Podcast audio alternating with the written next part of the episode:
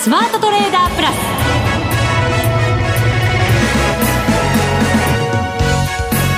全国のリスナーの皆さんこんにちは。内田まさです。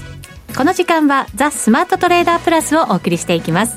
この方をご紹介しましょう。国際テクニカルアナリスト福永博之さんです。こんにちは。よろしくお願いします。よろしくお願いします。はい。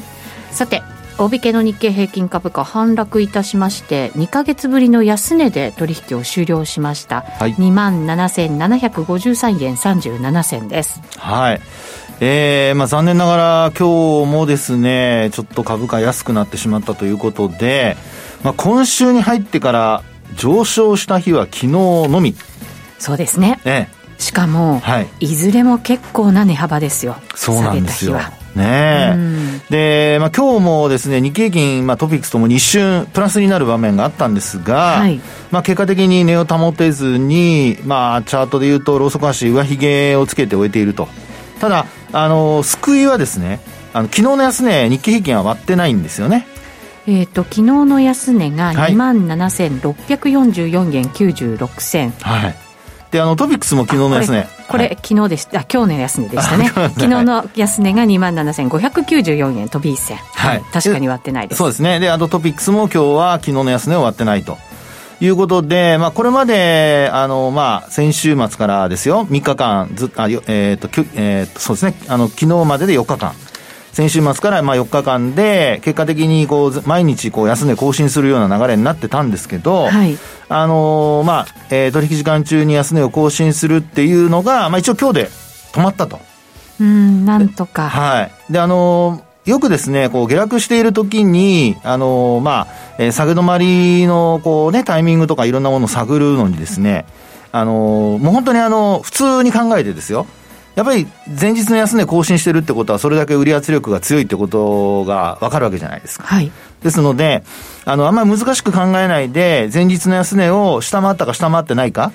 あの、これも、あの、取引時間中なのか、終値なのかっていうことで、あの、見ていくと、えー、今日はですね、あの、昨日の、まあ、特にトピックスも日経平均も値幅の範囲内で終えているっていうところですから、はい、少し、あの、こう、下落の流れというのがですね、収まりかけてるかなっていうのもちょっと考えられるんじゃないかと。そうですね、はい、だからといって高値抜けたわけではないですからね、前日はね、はい、だからまだ買っていいのかどうなのかっていうのもわからないそうです、そうです。ですから、まあ、例えばショートしてる人はやっぱりね、一旦買い戻すっていう、まあ、半分ぐらい買い戻すとか、まあ、そういうことを考えるっていうのは、まあ、そんな、あの、まあ、小さなことですけども、割り込むか割り込まないか的なことを見るっていうこともですね、えー、気づきとしては非常に重要なので、まあ、ぜひそのあたりもですね、まあ、後ほどお話しますけども、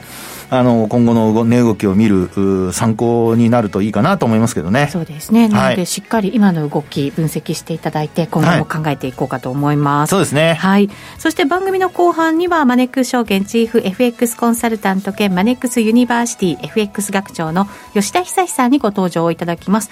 為替も今113円台前半で、はい、一旦112円台もありました、ね、値動きねボラティリティこちらも大きくなってきてますので。そうですね。はい、はい、しっかりお話伺っていきたいと思います、はい。えー、そして番組では皆さんからの質問をお待ちしています。パーソナリティの福永さんはもちろん月1レギュラーの吉田さん、岡本さんへの質問もお待ちしています。番組ホームページにあるスマトレ質問箱にお寄せください。お待ちしています。お待ちしてます。それでは番組進めていきましょう。この番組を盛り上げていただくのはリスナーの皆様です。プラスになるトレーダーになるために必要なテクニック、心構えなどを今日も身につけましょう。どうぞ最後まで番組にお付き合いください。この番組はマネックス証券の提供でお送りします。スマートトレーダー計画、よーい、ドン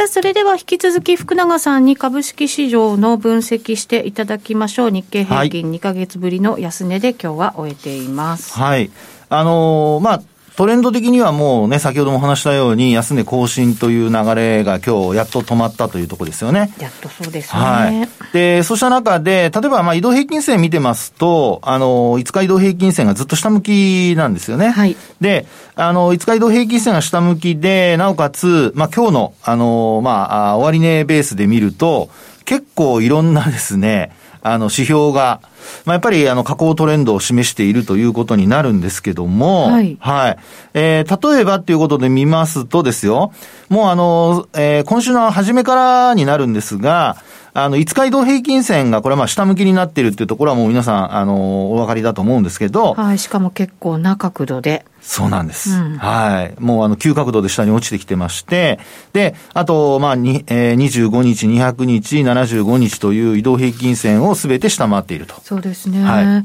い、25日は先週の時点では横ばいじゃないなんていう話ね、してましたけど、はい、それが下向きに変わってしまったというのが現状ですね。はい。で、あの、そうなりますと、まあ、いろいろ皆さんもですね、えー、ニュース等でご覧になっていて、まあ、あの、来週の後半ぐらいにはひょっとすると、えー、まあ、そのオミクロン型、オミクロン株に対する、あの、対応というか、データがはっきりこう出てきて、そうですね。えー、1、2週間後ぐらいということですからね。はい、ですよね。まあ、ですので、そこで、あの、いろいろな対応、まあ、えー、その、まずはその、オミクロン型のそのコロナウイルスがどんなものなのかですね。はい。まあ、それがはっきりして、で、なおかつ、その、重症化するのかとか、まあ、経済活動にマイナスの影響を与えるかどうかっていうところが、えー、少しずつ判明してくると。で、えー、はっきりしてきたところで、あのー、まあ、反発への期待というのも、もちろんあるとは思うんですよね。そうですね。はい、これまでも、その、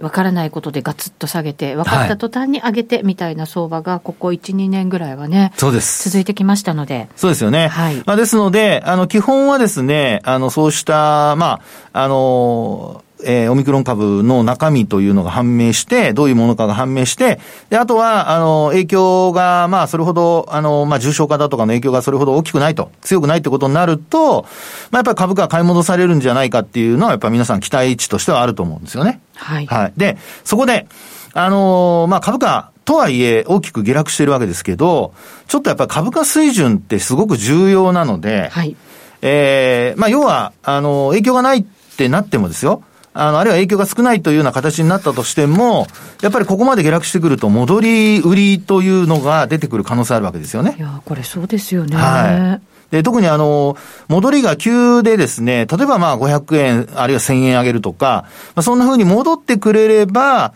まあ皆さん売ることもせずに、やっぱりあの、どこまで戻るか、あの、確かめようっていうような、あの、投資行動に変わると思うんですが、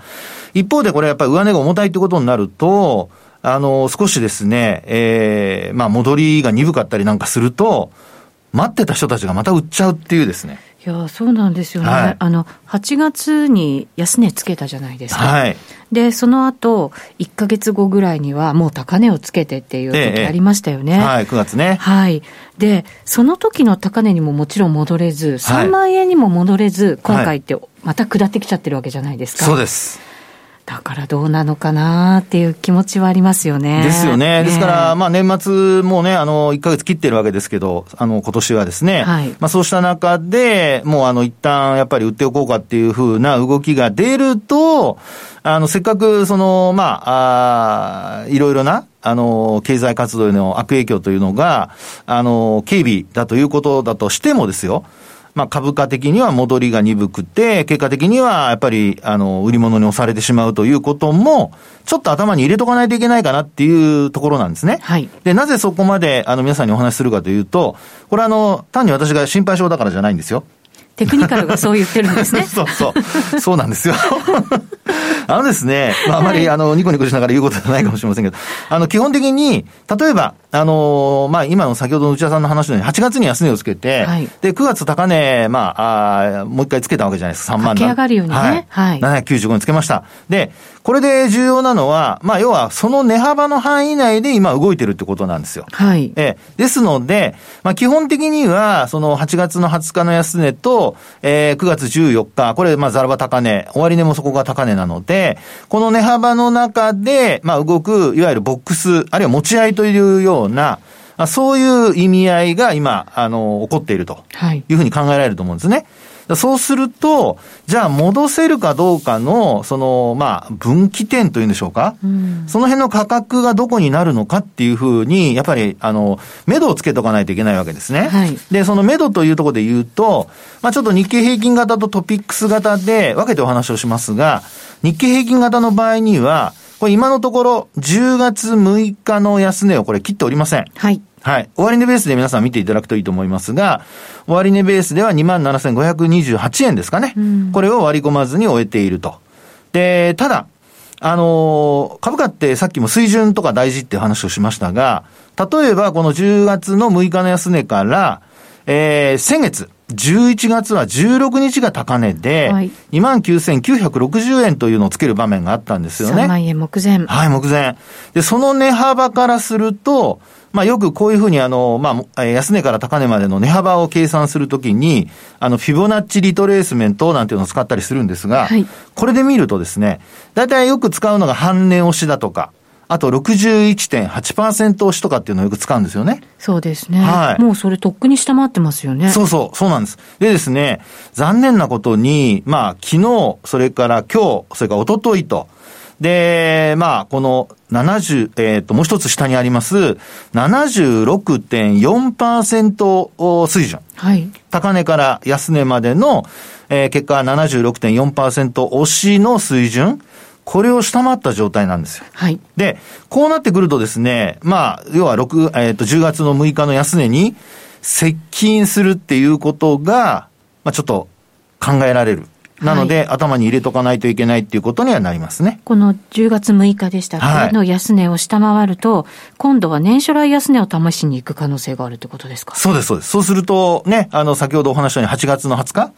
の、えー、これも、まあ、ほぼ終値と安値が同水準ですが、終値が27,013円ですね。はい。で、安値では27,000円割りました。26,954円というのがあったんですけど、はい。まあ、そこまで落ちる可能性があると。はい。あの、日経平均はそうですよね。はい。トピックスの方は、その、はい。10月の上旬につけた、安値を下回っちゃってますよね、もう。そうなんです。もうこれもですね、期間は同じです、日経平均と。10月の6日につけた安値を、実はもう下回っておりまして、えー、まあ昨日はなんとか終値ベースでは維持してたんですが、今日、10ポイント下落したことによって、はい、えー、安値を下回ってしまっているということなんですよね。そうするとこちらは、はい、年初来安値を試しに行く可能性が出てきている、はい、ということになりますか？と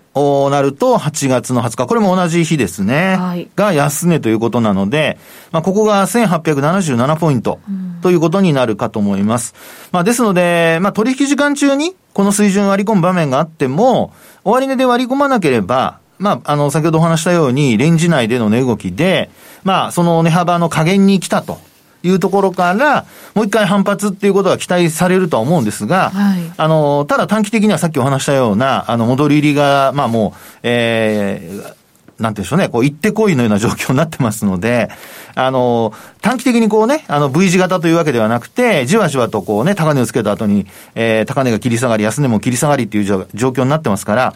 流れとしてはというか、投資家の損益状況としては、よりちょっとなんか悪化しているような感じはするんですよね。そうですね。はい。途中、もし買い増しなんてしてるとね。損失が、あの、膨らんでいる可能性もあります。ということで、この値幅の範囲内で止まってくれていれば、先ほどお話したような反発、もし何か、えー、いい話が出てきて、反発するっていうことになれば、またまた、あの、持ち合いの、あるいはボックスの中の上限、あるいはまあ半ばぐらい、半値戻しぐらいまで行く可能性はあるんですけど、えー、これ割り込んで終えるとなると、えー、まあ、あこれ、もし、えー、いい話が出ても割り込んで終えていたとなれば、それこそ、あの、失望売りがこう出てくる可能性がありますので、えー、そのあたりをですね、皆様、あの、ぜひ、あの、今後、えー、まあ来週後半にはおそらく何かしらのニュースが出てくるかと思うので、えー、今お話したような株価水準をちょっと参考にしていただいて、で、えー、まあどうするかっていう年末ね、あるいは年始どうするかっていうところの、まあ判断材料にしていただければなと。まあ、来週もちろんあのこの番組ありますので、またね、アップデートしたいとは思いますけどもね。そうですね。はい。日経平均と同じような形になっているのが日経500。はい、そうです。そして、ええ、トピックスと同じようになっているのがマザーズですけど、はい、マザーズの場合は、昨日の安値も今日下回っちゃってるということになりますので、そうなんですよ。よりちょっと指数的には崩れちゃってるかなっていう感じですかね。はい、そうですよね。で、まあ、ただね、8月のマザーズの場合には18日が取引時間中の安値で、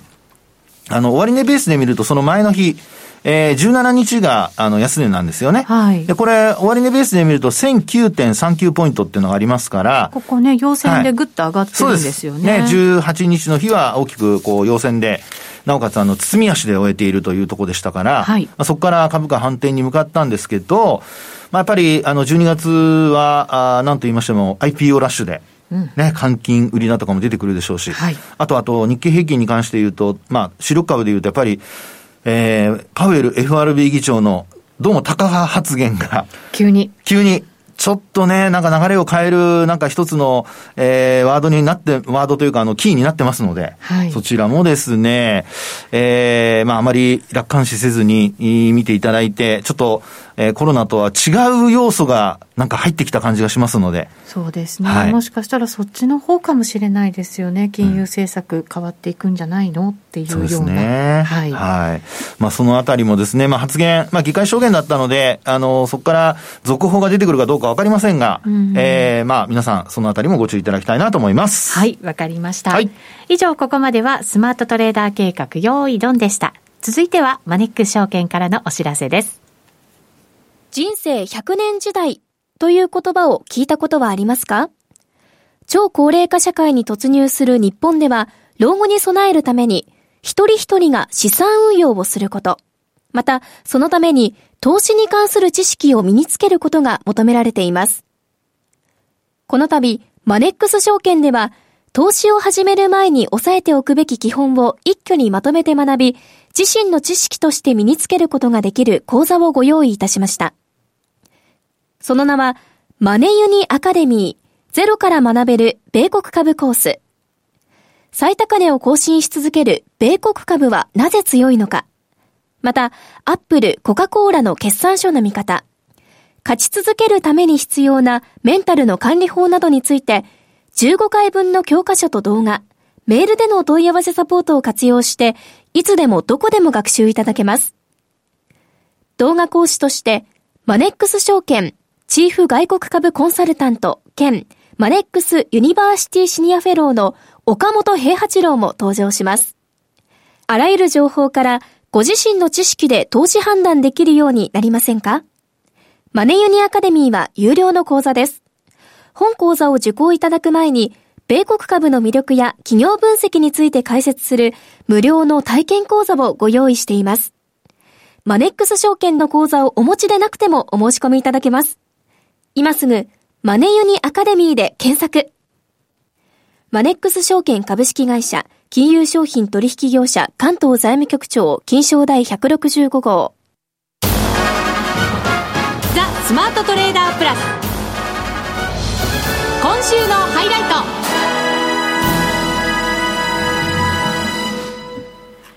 さあ、それではここからのゲストです。マネックス証券チーフ FX コンサルタント兼マネックスユニバーシティ FX 学長の吉田恒さんです。よろしくお願いします。よろしくお願いします。お願いします。このところドル円の動き結構ボラティリティあるんですけれども、足元では下へ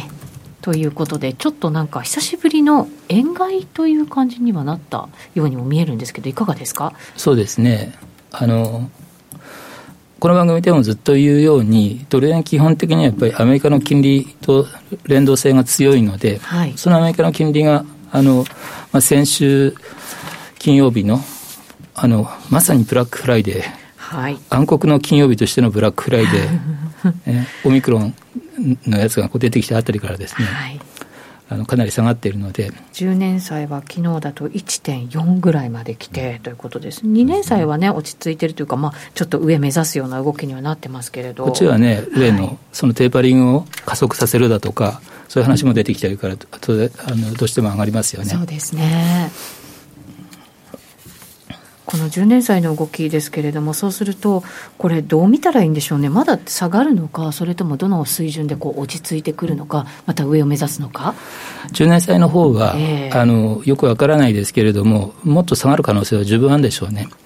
ただあの基本的に今やっぱり金融政策がテーマになっているので、はい、ドル円は目先こそさっきお話したみたいに2年債利回り上がってその中でドル円下がってみたいな感じで連動性を少し薄めた感じになってますけれども基本的に金融政策がテーマの中では2年債利回りの方に反応するので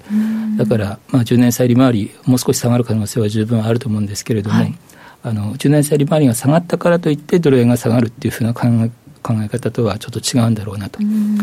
いずれはその金融政策のまあ変更というところに注目点がまた戻って、2年債と連動するようなイメージにしておけばいいんですかね。そうですね。そうすると。あの、今、こうやってあるじゃないですか、テーパリング始めて、だんだん、あの、これから利上げっていうふうな方向性に行くじゃないですか。はい、で、似たようなことを、あの、2014年ぐらいから、リーマンショック後にも経験してるわけですけれども、はい、あの時のグラフなんか見ると、ドル円っていうのはやっぱり2年債利回りと基本的にずっと連動していくわけですよ。でよくあの長期金利がっていう10年債利回りでこう説明することもありますけれども、えー、2014年から15年にかけてアメリカがリーマンショック後のね金融緩和の見直し動くときには次第に10年債利回りは低下してくるわけですよ。当然ですよね。あの緩和政策を転換するから、はい、先々の景気減速を織り込む形で長期の金利は下がるわけですね。はい、ところが今お話したみたいにドル円は2年債利回りと連動するからドルドル円はその時も基本的にずっと上がっていくわけですよね。ですから、まあ、今回の場合もあの基本的な構図は同じだと思うのではい、で今回やっぱり気をつけなきゃならないのはあの今お話した2014年当時よりも景気が弱いですよね。弱いですかこれ長期金利差で見ると明らかなわけですけれども普通は緩和政策の転換を始めるときっていうのは長期長期あの長短金利差っていうのはすごくこう開いてるものなわけですよ。はい、ところが今回は大して開かないまんまにその緩和政策のね転換に動かざるを得なくなったと。い。うまでもなくインフレ対策という観点からこうね、景気が良くてあの需要が強くてそれであの金利を上げていくってことではなくて景気はまだそれほど大してこう強くはないんだけれどもインフレ圧力の方観点からその緩和政策を見直さざるを得ないと、そんな感じになってるので結構その金利が上がっていくとあの景気には悪影響としてね出てくるんだろうなというところがありますよね。インフレを抑えるために金利を上げざるを得ないというような状況ということなんですね。あの2014年と今と比べてみると、はいリーマンショック後のテーパリングって2010年の1月から始まるんですけれども、で、今回、このね、先月11月からテーパリングが始まってますけれども、一番の違いっていうのはやっぱりインフレ率ですよね。はい。2010年当時って、あの、消費者物価、アメリカの消費者物価のね、前年非上昇率なんかでも、まあ、せいぜい2%前後なわけですよ。今はもう4、5%とかになってるじゃないですか。はい、だから、あの、2014年はインフレじゃないまんまにこう緩和政策を転換していった今回は繰り返しになりますけれどもインフレだからあの緩和の、ね、見直しを急がなく急がなきゃならなくという具合になっているのでその点ってやっぱり景気への影響は随分違いますよね。あのパウエル議長のえー、議会証言、先ほども福永さんからもちらっとお話がありましたけど、あのまあ、タカ派にっていうようなね、ねはい、でしかも今までインフレの影響は一時的だっていう言葉をずっと長らく使ってきたものを、それを変えてきたわけですよね。っていうことは、まあ、まだまだインフレがさらにこう長く続く可能性が出てきたのか、それでもまだ来年の半ばぐらいには落ち着くよねっていう専門家の声があったりとか、パウリさんは大体そこに合わせてるような感じもある中で、じゃあ、金利の上昇を急がなきゃいけないっていうふうになるんですか？パウエルっていう人はあれですよね、政治からの要請に対してすごく柔軟ですよね。そう見えますけどね。今回はまさにその、あの再任がね、はい、決まって、おそらくそのバイデン大統領からもインフレ対策しっかりとということがあったと思うんですけれども、はい、そうするとあの一時的って言葉をもうあのどっかにやっちゃってですね、しっかりインフレ対策に動こうとするし2年前2019年にはトランプ政権の頃ですけれども、はい、すごくやっぱり緩和のね圧力をトランプからこうかけられるとですねあのしっかりと予防的な緩和ですと保険的な緩和ですっていうあの言葉を使ってですねハト派になるわけですよ。政治家 政治家の要請に対してすごくやっぱりこうあの過敏というか柔軟というかですね、はい、変わり身早いですよね。確かにあの今回のこのインフレが政権のせいだっていうような言われ方をしてますよね、最近はバイデン政権のせいだっていう、だからこそそこに対処しなきゃいけないっていうことになってるわけですかね。それね、あの代わりに パウエルってずっとハト派な人だなって思ってたじゃないですか。はい、ところが、あの、この1か月ぐらいで急にすごく高派な人だねと。そうですね。足元また急にね、さらになんかね、そっちの方に切り替えてきたような感じが。大丈夫なんですかね、そんなことで。いやいや、まあ、FRB ね、独立性が重要なところなんですけどね、まあ、日銀もそういうことはよく言われますが、まあ、でも、どっちにしても、やっぱり、実際にや、まあ、要は利上げするか、あるいはテーパリングもし、あの、まあ、縮小をね、あの、早くするかっていう、加速させるかっていうのは、これまた、あの、FOMC でないと分かりませんからね。まあ、そうですね。ね、だから、まあ、リップサービスかもしれませんし、どうなのか。他の人がね、どういう発言をするかっていう、理事の、他の理事の方のですね、はい、話にもやっぱりちょっと注目しておく必要があるかなと思いますけどね。そうですね、はい、FOMC 後のパウエルさんの話聞いてると、ずっとね、そんなに内容変わらないような気がしてましたけど、はい、あの議事要旨見るとね、うわ、こんなことまで話してたっていうのが続きましたからね。ね。はい、はい。まあ、なかなかちょっと難しい局面になってきたなというふうに思います。ちょそのテーパリング早めてっていう動きはやっぱりあると思いますか？あると思いますね。そうですか。ただ、じゃあそれにね、金利がどう反応するか、2年債利回りがどう反応するかっていうと、もうあのテーパリングの加速を織り込んだごとくに、うん、あの0.5、0.6%まで2年債利回り上がってたので、で僕よく移動平均からの乖離率なんかでね、行き過ぎをチェックしますけれども、あの90日線からの乖離率なんかで見ると、異常なまでに上がりすぎなわけですよ。だから、テーパリングを加速したからといって、あの2年債利回りがさらにどんどん上がっていくということではなくて、むしろあの事実を確認したらですね、行き過ぎの修正にあの入るような可能性もあると思いますので、はい、ですからテーパリングを加速するけれども、2年債利回りはむしろ下がって、でドル円もそれにあの連れてですねもうちょっと下がるみたいな目先的にはそんなイメージかなと思いますけど。そうですね。前回ねご出演いただいた時もドル円そろそろ調整じゃないのっていう話がねあった中での激しい調整になってるなっていう感じもしますけどね。そうするとじゃあちょっと一旦調整しながら再度2年債の動き見つつ、えー、上値を置くような形になるのかどうなのかっていう感じですかね。そうですね。2年債利回りについていったら111円台まで下がって、うんでも2年債利回り、どうせ来年の春ぐらいから、来年の半ばぐらいからね、利上げをするっていう感じになってるじゃないですか。はい、そうすると、2年債利回りは普通は1%まで上がるわけですよ。